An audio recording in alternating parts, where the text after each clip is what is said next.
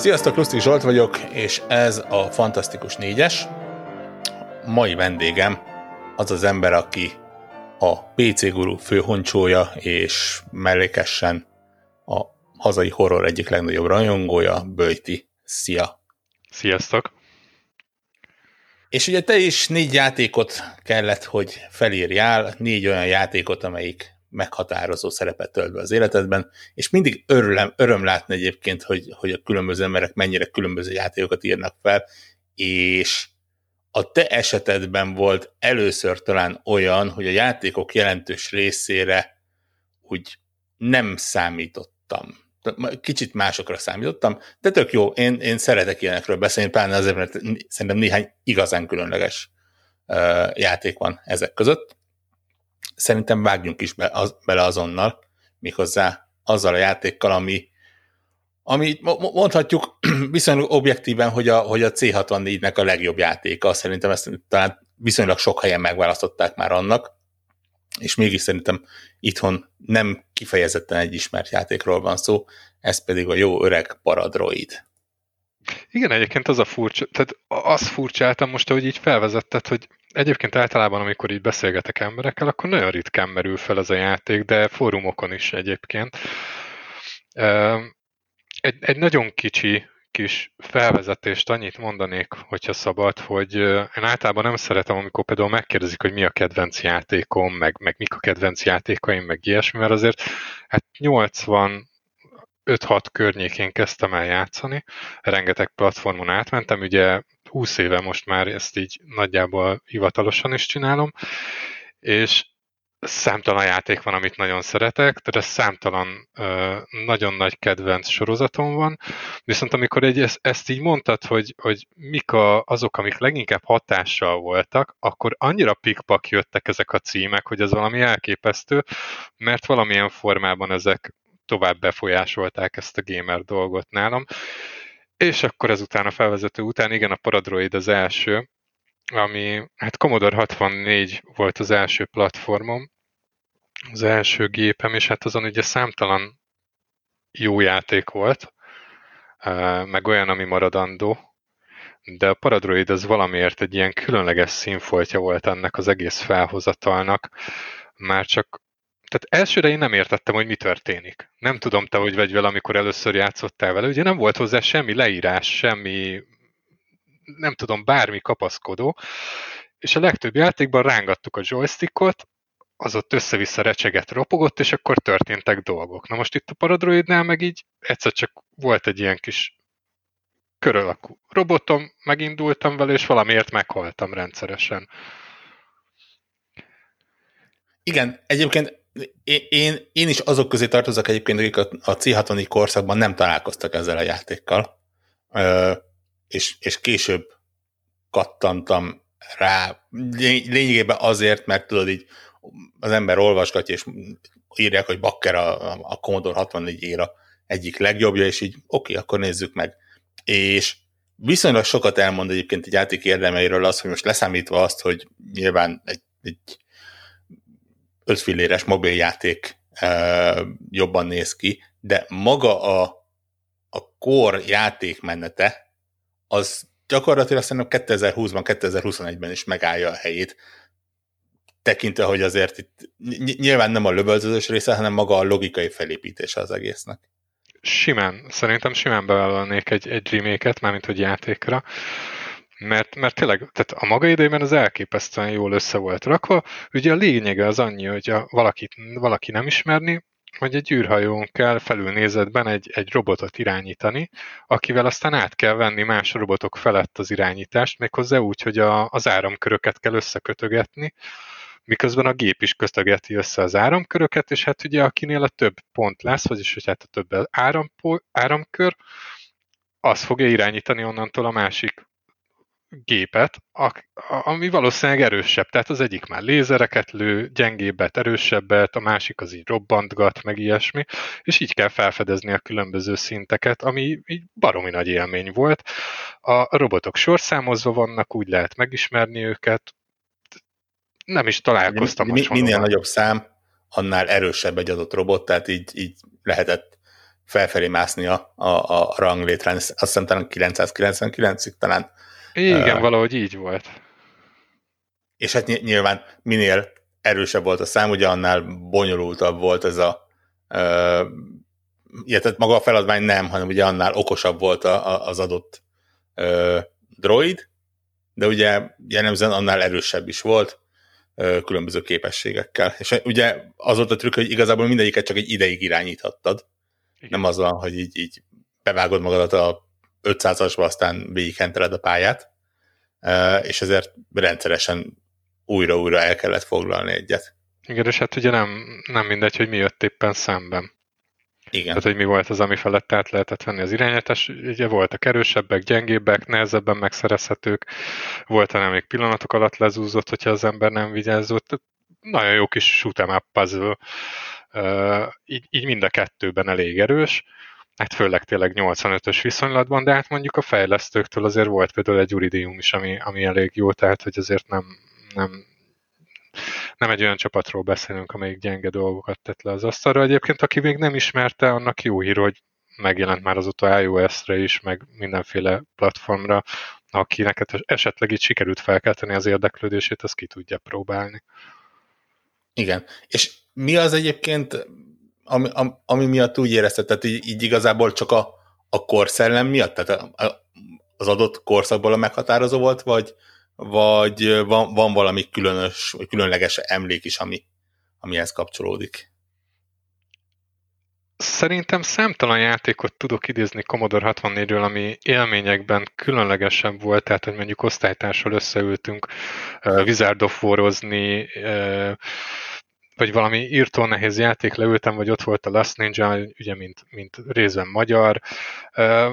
Szóval egy csomó minden volt, ami úgymond valamiért emlékezetesebb lehetne, bennem tényleg az maradt meg, hogy ott ülök a széken, nézem a képernyőt, hogy mi a fene történik, mit kéne csinálnom ezzel a droiddal, hogyan kell ezeket az áramköröket megoldani, így nem tudom, szerintem, ja igen, hát még tíz évesen voltam, általános iskola valamelyik alsó tagozata, és így magamtól jöttem rá a dolgokra, az akkori játékokhoz képest egy picit összetettebb, legalábbis ebben a stílusban, ugye mindenképpen összetettebb formában, és tök jó volt ez, tehát, hogy, hogy ez volt az, ami leginkább megfogott benne, meg maga a, a világa, még hogyha nem is volt az így túl bonyolítva.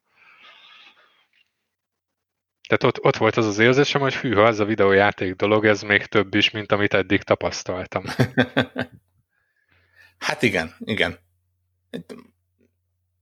Most elém kerültek képek, és tényleg ilyen, ilyen mondanám, hogy könnyes szemmel nézek vissza rá, de, de tényleg ilyenkor egyébként tényleg, és ez vissza-visszatérő témája ennek a, ennek a podcast sorozatnak, hogy, hogy minél távolabb megyünk vissza az idő, mennyivel jobban meg tudja szem, szépíteni az emlékeket, a, meg tudja szépíteni dolgokat az emlékek. Egyszerűen hihetetlen, hogy, hogy, hogy tényleg ez egy olyan játék volt, ahol egy gyakorlatilag egy, egy kicsike számot irányítottál egy szörnyűségesen kinéző pályákon, és, és mégis mennyire le tudtak kötni az embereket. Ugye Wilsonnal beszélgettünk a Tetrisről, ami gyakorlatilag ugye ott is nem a látvány vitte el, de mégis amikor egy ilyen játékötlet ennyire működik, akkor igazából majdnem mindegy, legalábbis régebben majdnem mindegy volt, hogy, hogy mit raknak mögé. Ha az működött, akkor, akkor bárhogy működött. Mondjuk nem tudom, nekem így egyszerűsége ellenére is, tehát nem tudom azt mondani rá, hogy, hogy ronda vagy, vagy csúnya, hanem megvan a saját stílusa. Tehát azt, amit szeretne bemutatni, az tökéletesen bemutatja lényegében, és ez nem kellett mindenféle nem tudom milyen brutális effekt. Ez tény. Ez, ezzel nem tudok vitatkozni. Nem, nem tudom, hogy egy, egy remake hogy néz neki. Hát az már mindenképpen egy kicsit komolyabb kellene, hogy legyen, legalábbis látvány szempontja, de hát a játékmenet terén is azért javítani kéne rajta, illetve változtatni, mert hát a mai igények azért picit már másabbak. Egy picikét. Oké. Okay. Uh, bemelegítésnek szerintem ez tökéletes volt, és ugrunk egy szépet. Időben nem kifejezetten sokat, mert uh, ugye a Paradise az 85-ös, uh, és a, a következő az a Castlevania sorozat harmadik része, ami meg 80-90 környéke. Hát a japán és az amerikai verzió az igen, de hát ugye ez hozzánk azért csak 92 végén jutott el, tehát lehet, hogy amikor én ezzel találkoztam, az már 93 is megvolt. Itt azért már színek vannak, itt azért már inkább ügyesség van, mint logika, és megmondom őszintén, hogy ez az a játék, ami nekem teljesen és tökéletesen kimaradt, úgyhogy add el nekem. Jézusom. Jézusom, hogy lehet ezt kihagyni, ezt a játékot? Már eladtam. A Commodore után lényegében a nagy váltás az a Nintendo Entertainment System volt. Megláttam Máriót egy boltban, szerelem első látásra, ez még az első része volt egyébként, amivel találkoztam az üzletben. Aztán nagy nehezen sikerült kikönyörögni egy készüléket a családtól, és azt viszont olyan jó, hogy így karácsonyra egy NES Super Mario 3-as verzióban, tehát hogy az volt mellé, vagy Super Mario 2, na most ebben nem vagyok biztos, egy Guardian Legend, ami egy ilyen kinkeserves szenvedés up, tehát ott, ott olyan szinten szétszednek pillanatok alatt, hogy ez valami elképesztő. Mai fejjel is leültem elé, és az a oké, okay, nem vágom ki a kontrollert az ablakon.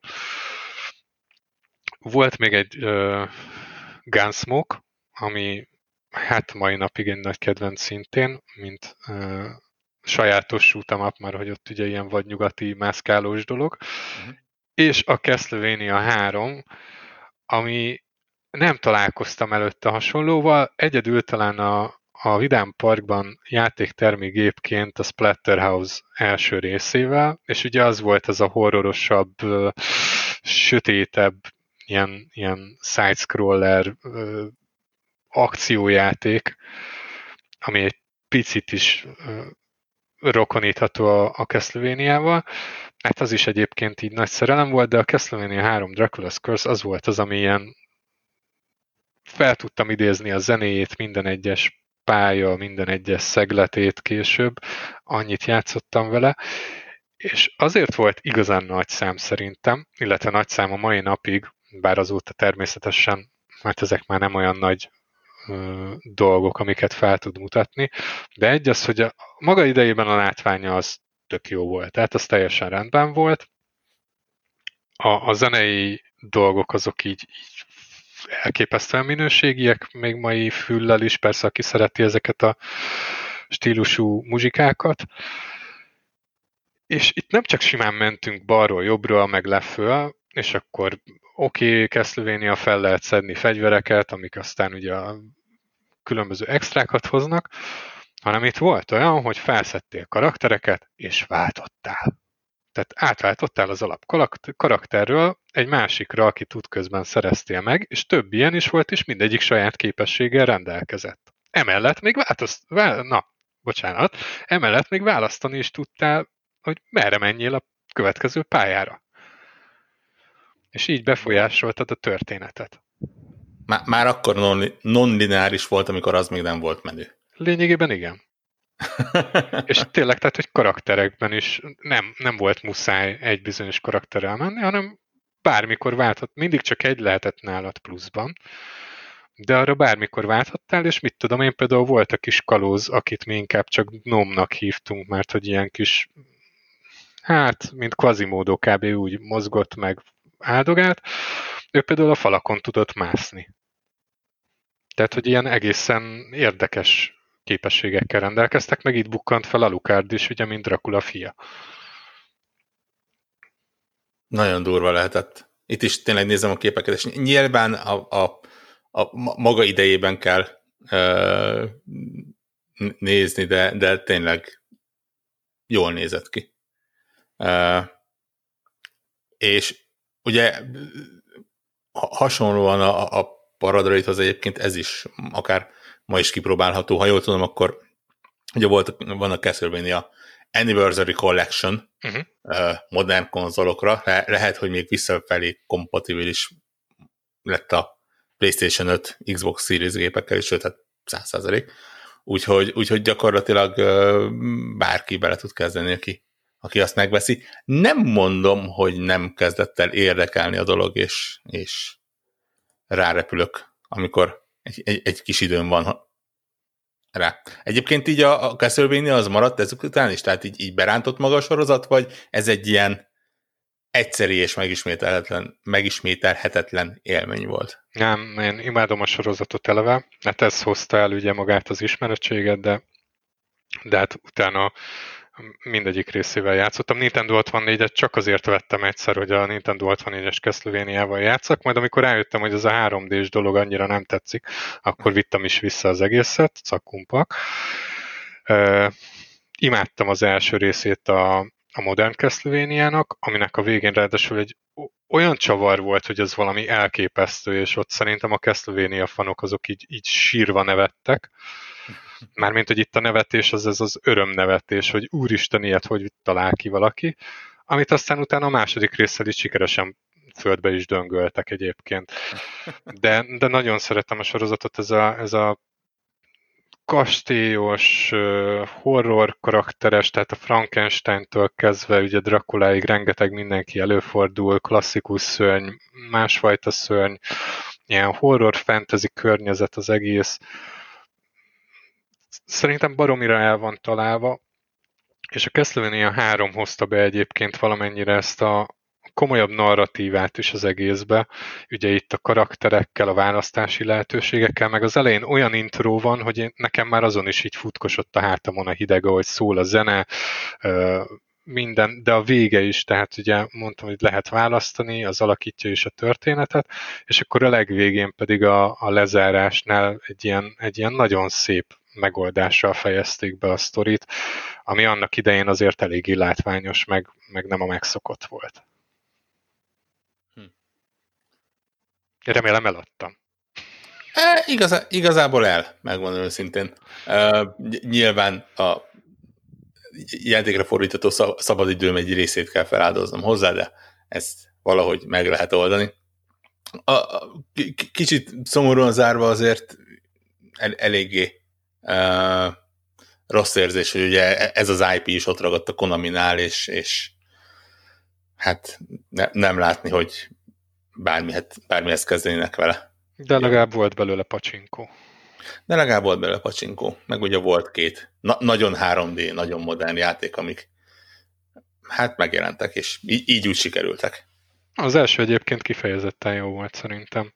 Tehát ott jól sikerült sokan támadták, hogy God of War másolat. Azért tegyük hozzá, hogy a God of War volt az, amitől a, ami a Castlevania-tól tanult rengeteget.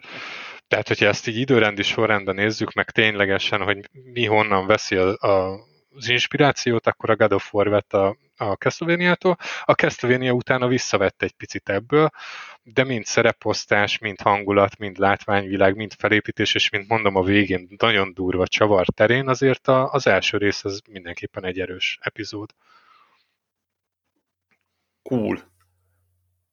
Ke- mondanám, hogy jelentős ugrás, de mondjuk, hogy látom, tematikájában azért nem annyira. Még, ha egy évtizedet, közel egy évtizedet repülünk is, és akkor, amikor azt mondtam, hogy a Castlevania 3-mal nem játszottam, akkor azt elmondhatom, hogy a következő játékkal a Vampire Hunter D-vel még csak nem is találkoztam.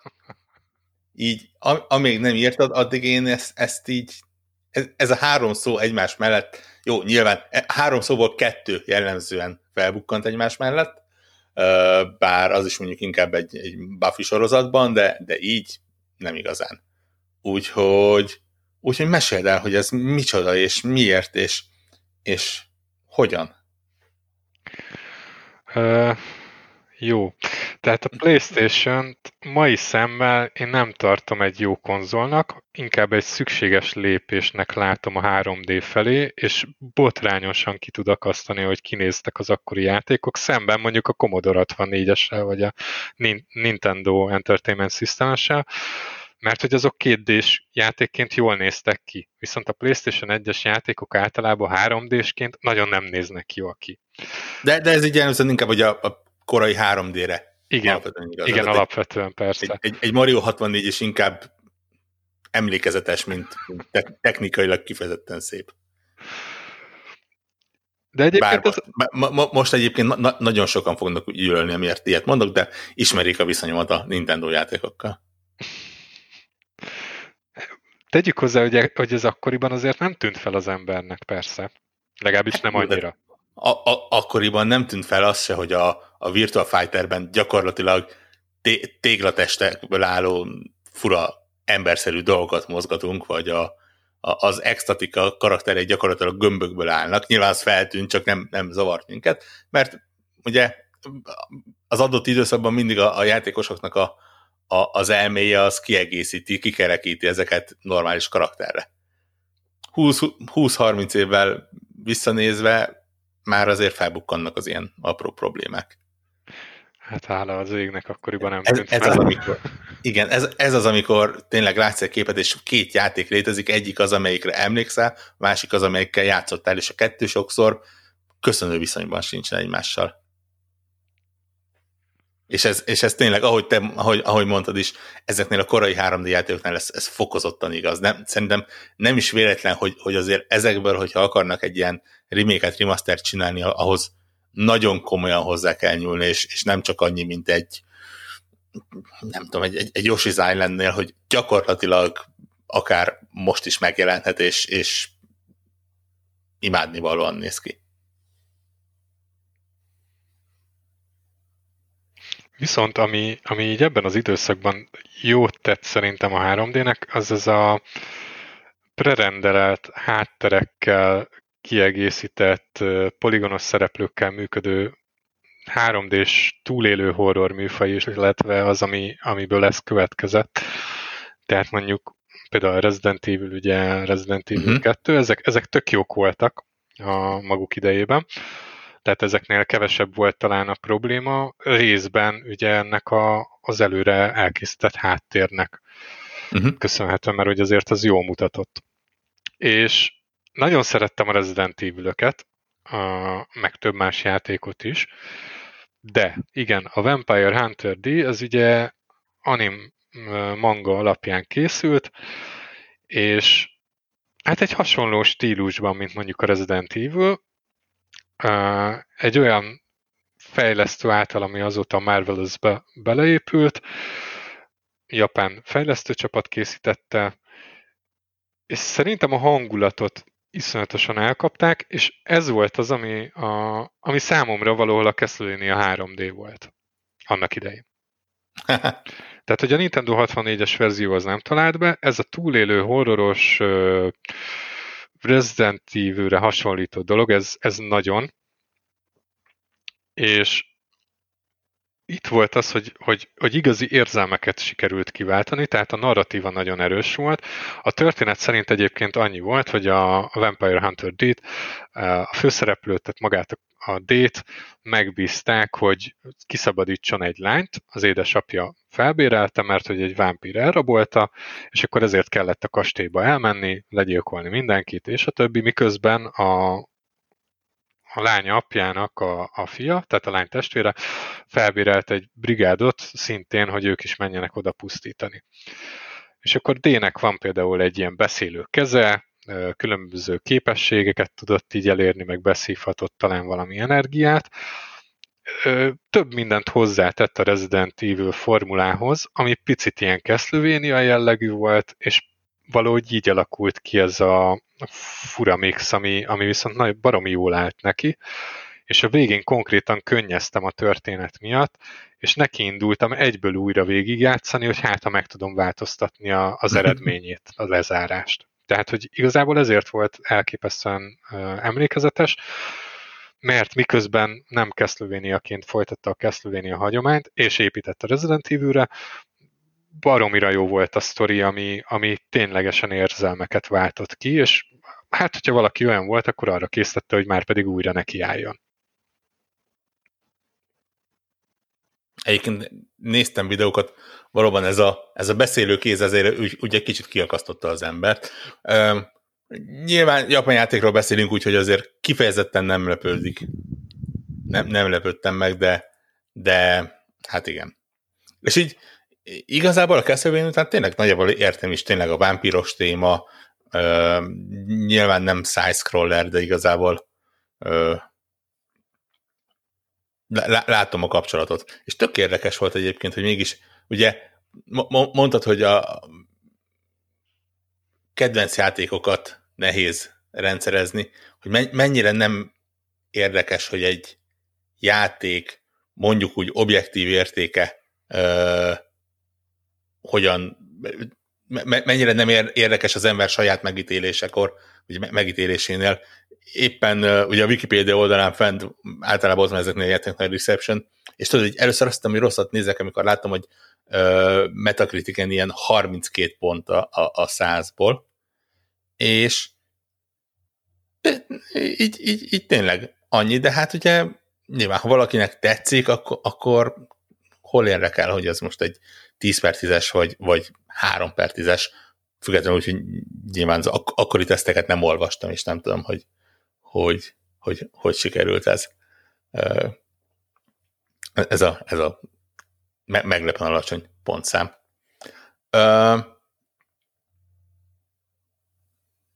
Szerintem ugorjunk is, főleg azért, mert kicsit kihasználva egy, egy elszólásomat, kicsit változtattunk a szabályokon. Ugye, amikor beszéltünk arról, hogy beszélünk majd akkor óvatlanul azt mondtam, hogy esetleg lehet olyat is csinálni egy-egy játék kiválasztásánál, hogy mondjuk egy, egy sorozat, és például felhoztam Dark Souls sorozatot, amire gonosz módon azonnal lecsaptál, és, és ezt a hibát legtöbbet nem követem el másoknál, de úgy döntöttem, hogy én, én futottam bele a, abba a bizonyos erdőbe tátott szájjal, úgyhogy, úgyhogy most lehet. Demon Souls az már volt, uh, említve, de, de Dark Souls még nem. Úgyhogy, úgyhogy beszéljünk erről. Igen, direkt nem Demon Souls. Mert hogy, hát még annak idején az 576 konzolnál én a csapattól összefutottam tesztelés a Kingsfield-el is, meg volt a Eternal Ring, nem annyira jó élményekkel, mármint hogy igen, az is ilyen marha nehéz volt, csak belső nézetes, meg ilyen nagyon sötét fantasy, de valahogy nem, nem ragadott meg annyira, meg megszenvedtem azért, mint fiatal tesztelő ezzel a dologgal. Nem volt egyszerű, és hát a, a Demon's Souls-nak láttam a trailerét, elképesztő volt, nagyon megfogott, meg minden, csak nekem pont akkor kellett a PS3-at eladnom és emiatt nem is tudtam vele játszani akkor, amikor megjelent. Mondom, iszonyatosan tetszett, tehát a hangulata, a látványvilága, a zenéje, az nagyon-nagyon bejött, egyszerűen nem tudtam vele játszani.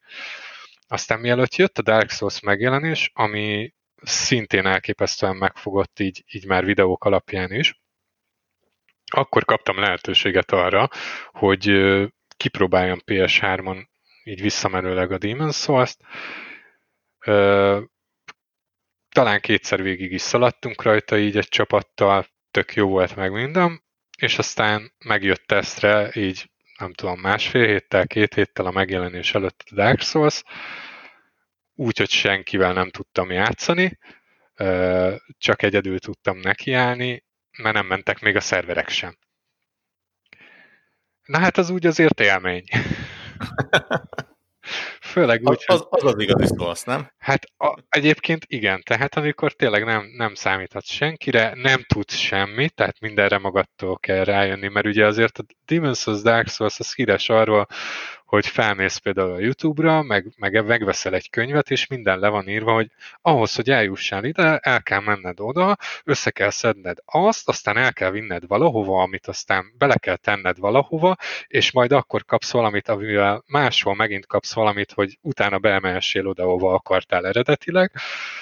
E, és ezekre magadtól kell rájönnöd, vagy legalábbis egy részére, amit ki akarsz élvezni. Ami nehéz. Nehéz, főleg, hogy egyedül fejlődsz, egyedül küzdesz meg mindennel, mindenkivel, és hát persze, hogyha úgymond emberként, tehát ugye élőként mész, akkor be tudsz hívni ilyen NPC karaktereket, akik segítenek, de hát ugyanúgy ott vannak például a fekete fantomok, mint NPC karakterek, és hát azért senki nem ugyan, tehát egy NPC sem olyan, mint egy valód, valódi ember, aki, aki odaáll melléd és harcol veled együtt.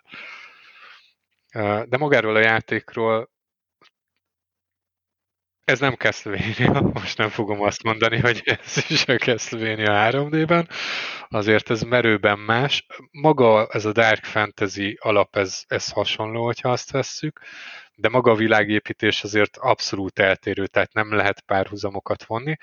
Viszont érezhetően van valamiféle gyengéd, nem tudom, érzelmem így a Dark Fantasy irányába, mert hogy ezek azok, amik leginkább megfognak, és akkor mondhatnám itt a Dragon's Dogmát is például.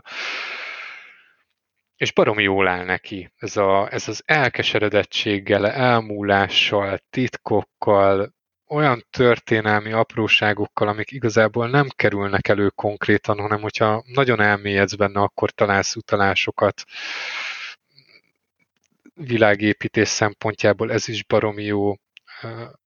Van egy erős horror, van egy erős horroros beütése azért így a lényekkel, szörnyekkel, zombikkal.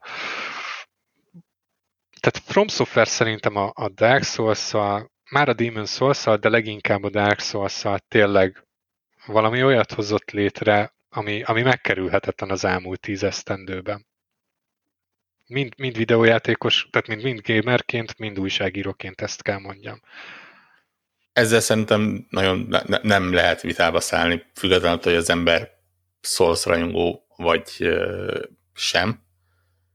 Viszont ha, ha már úgyis így, így fenékbe rúgtuk szabályokat, akkor visszakérdezek, hogy miért a sorozat, és miért nem egy adott játék? Hmm, jó kérdés. A, az első volt úgymond az igazi, ez ami, ami fú, te jó ég. Tudod, ez az érzés. Uh-huh. Amikor az elején a, a hábba belépsz, és akkor az a zene, hogy körbefordul a kamera, hogy felfedezed a világot, ez valami, valami eszméletlen. De aztán valahogy a második részt is nagyon szerettem, még úgy is, hogy ez egy picit másabb, kicsit talán egyszerűbb. Az első után azon sokkal jobban végig tudtam haladni például egyedül, túlnyomó részt egyébként hozzáteszem, hogy ezeket a játékokat tesztelem is mindig a megjelenés előtt, és általában azon, hogy jaj, de jó, jön majd az új From Software játék, és akkor megérkezik, és nem azon, hogy az ember elmerül benne egy hónapra, és szépen felfedezi nyugodtan, meg stb., hanem ilyen, ilyen rohamtempó, ugye, mert hogy időre kell.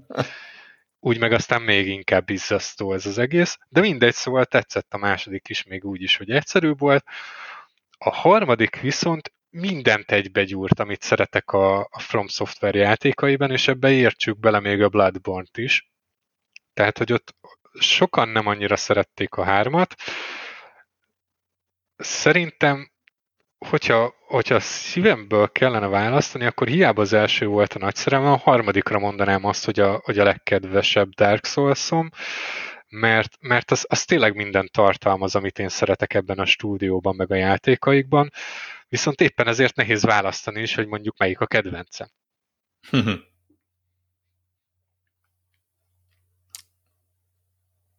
Én ehhez nem merek semmit hozzátenni. A, a, a, a viszonyom a szolszjátékokkal az a távolról integetés nagyjából. Bár megjegyzem, hogy Dark Souls 3-ba én is belekezdtem annó egy, egy kihívás erejéig, aztán úgy is maradt. Meddig de jutottál? Szerintem az első feleséget fejeztem be. Igen, igen. Er, erről egyébként egy YouTube videó is ö, van fent, ahol megígérem, hogy folytatom, ö, de igen. Megjegyzem egyébként, hogy a, a, a, azon nem túl népes csapat egyik hangos képviselője vagyok, aki uh, easy módot követel a, a Souls játékokban, mert, mert személyem elleni támadásnak érzem, hogy, hogy maga a környezet és a, a sztori és a világ érdekel, de, de nem akarok megőrülni a nehézség miatt, és, és ezért rosszul érzem, hogy, rosszul érzem magam, hogy kihagynak, de, de ez egy olyan örök vita, amiben nem is nagyon akarok belemenni, mert szerintem tényleg végtelenség lehet vitázni. Um, a Vampire Hunter-nél kihagytuk, megedzem okkal, ugye, hogy, hogy ma már ho, vagy ma hol lehet felelni, hogyha az ember bele akarna kezdeni, mert ha jól láttam, és uh, megpróbáltam utána nézni, ez, ez gyakorlatilag olyan játék, ami, ami nem került ilyen remake-re, remasterre, gyűjteményre, úgyhogy Semmi. ez, úgyhogy nagy, nagyjából tényleg az ember vesz egy valahonnan egy Playstation gépet, és valahonnan ezt a játékot, akkor, akkor nagyjából ö, ki tudja próbálni. Esetleg, hogyha mondjuk a, a, az emulátorok úgy állnak, akkor ö, azzal, már az, az, azzal nem vagyok tisztában.